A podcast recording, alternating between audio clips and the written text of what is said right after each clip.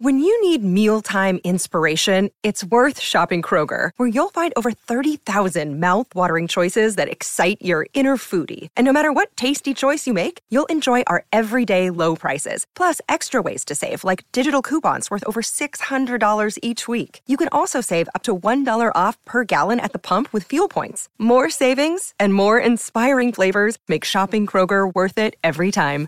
Kroger, fresh for everyone. Fuel restrictions apply. Another day is here, and you're ready for it. What to wear? Check. Breakfast, lunch, and dinner? Check. Planning for what's next and how to save for it?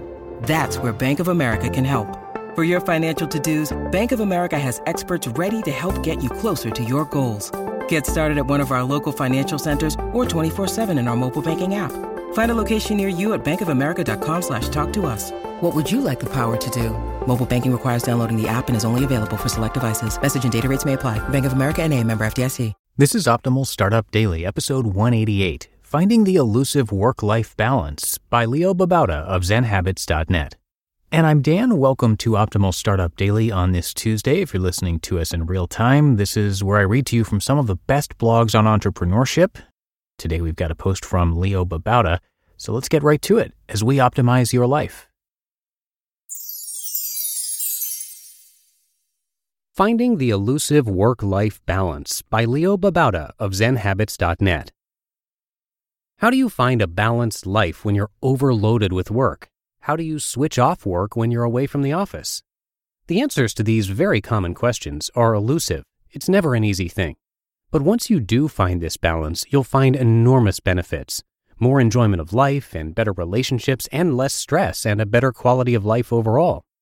A reader recently asked, quote, I'd love to hear advice on how people who work full time jobs can still manage to attain a well balanced life, especially in roles that give you sales targets, monitor you, and can be very stressful.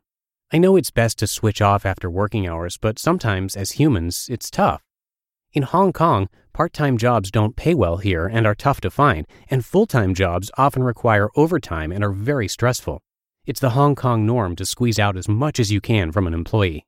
In this corporate jungle, a part time would be a perfect job for me, say 9 to 3 every day. However, it's very hard to find jobs like that. It's just not how the job market here in Asia is.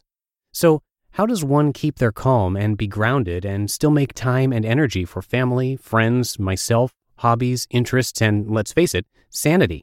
How does one learn to not keep goals when that is what is expected from 8:30 a.m. to 6:30 p.m. 5 days a week? It's tough to be two different people at work and outside of work. End quote. That's a tough one. I should note that in many countries, including the US, this is a common problem, even if it's not as pronounced as in Hong Kong, for example.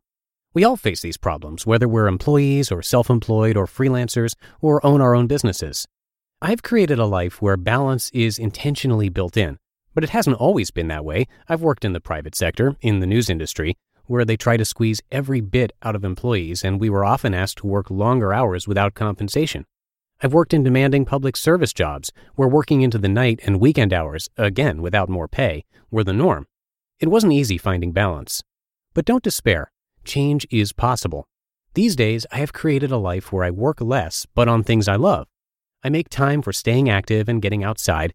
I make time for playing with my kids and being alone with my wife. I find time alone for reading and walking and thinking, and as I do these things, work isn't always on my mind. I have a few key tips that should help no matter what your work situation. 1. Set a time to shut off work.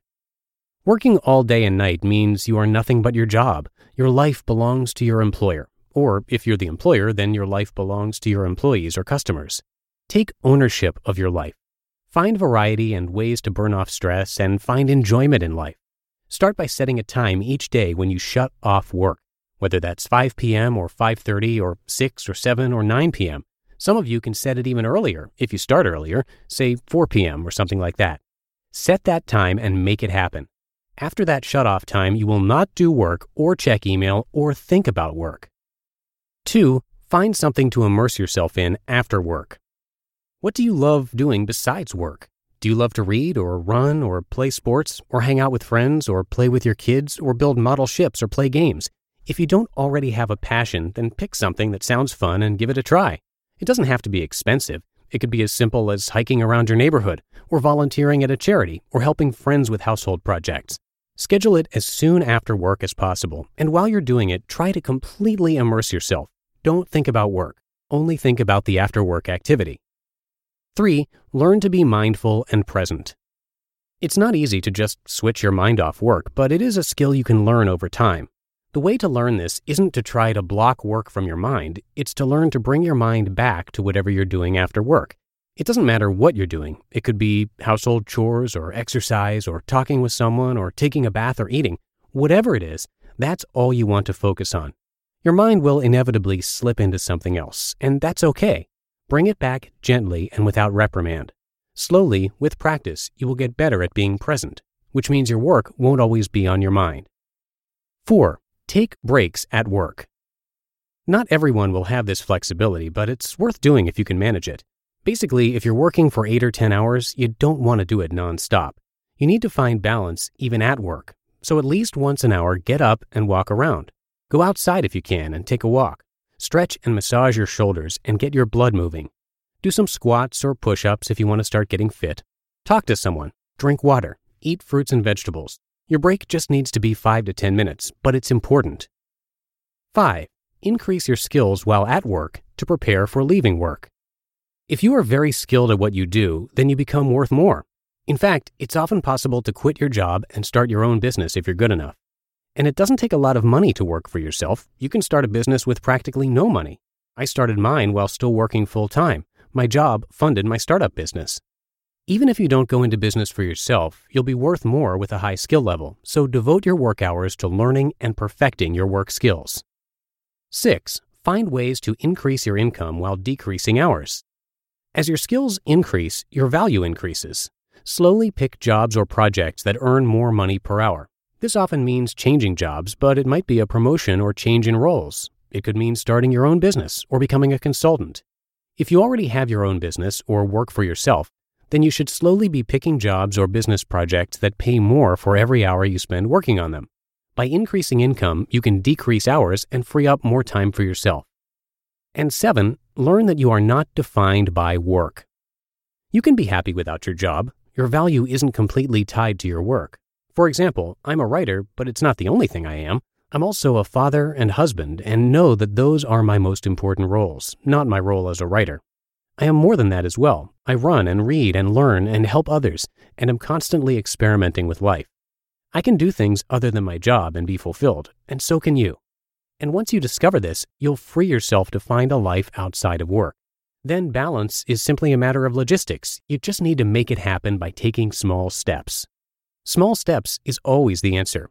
You don't need to be perfect at shutting off work or being present or pouring yourself into something after work. You just need to start doing it, and in doing so, you've already started down the road to balance. You just listened to the post titled Finding the Elusive Work Life Balance by Leo Babauta of ZenHabits.net. When it comes to hiring, don't go searching for the one. Just meet your match with Indeed. Indeed is your matching and hiring platform with over 350 million global monthly visitors and a matching engine that helps you find quality candidates fast. Ditch the busy work. Use Indeed for scheduling, screening, and messaging. 93% of employers agree. Indeed delivers the highest quality matches compared to other job sites. And one of the things I really love about Indeed is that it filters out those incompatible applicants. So when you're hiring, the process is much faster and you only have to consider applicants that are already likely to be a great fit. And listeners of this show will get a $75 sponsored job credit to get your jobs more visibility at indeed.com slash startup. So just go to indeed.com slash startup right now and support our show by saying you heard about Indeed on this podcast. Indeed.com slash startup. Terms and conditions apply. Now, a little bit about Leo. Leo Babauta of Zen Habits is another author that we hear on our other podcast because he blogs a lot about personal development and health and even finance. So he's been read on pretty much all of our shows at one point or another. But he's an entrepreneur too, so we'll be hearing some more of his stuff on this show as well. Leo's a pretty regular guy, but has become an expert in changing habits by making small, incremental changes since 2005. He's originally from Guam, an overweight smoker who was barely making enough money to support his big family. He's got six kids. and he turned all of that around, blogging about it throughout the process. He now lives in San Francisco quite comfortably, and he's in charge of how and when he works. It's a great story, and you can check it out at zenhabits.net. And again, to hear his work being narrated across a couple of our shows, check out all of our other podcasts by searching for Optimal Living Daily wherever you're hearing this. But I think that does it for today. I appreciate you being here and subscribing to the show, and have a great rest of your day. I will, of course, see you back here tomorrow, and that's where your optimal life awaits.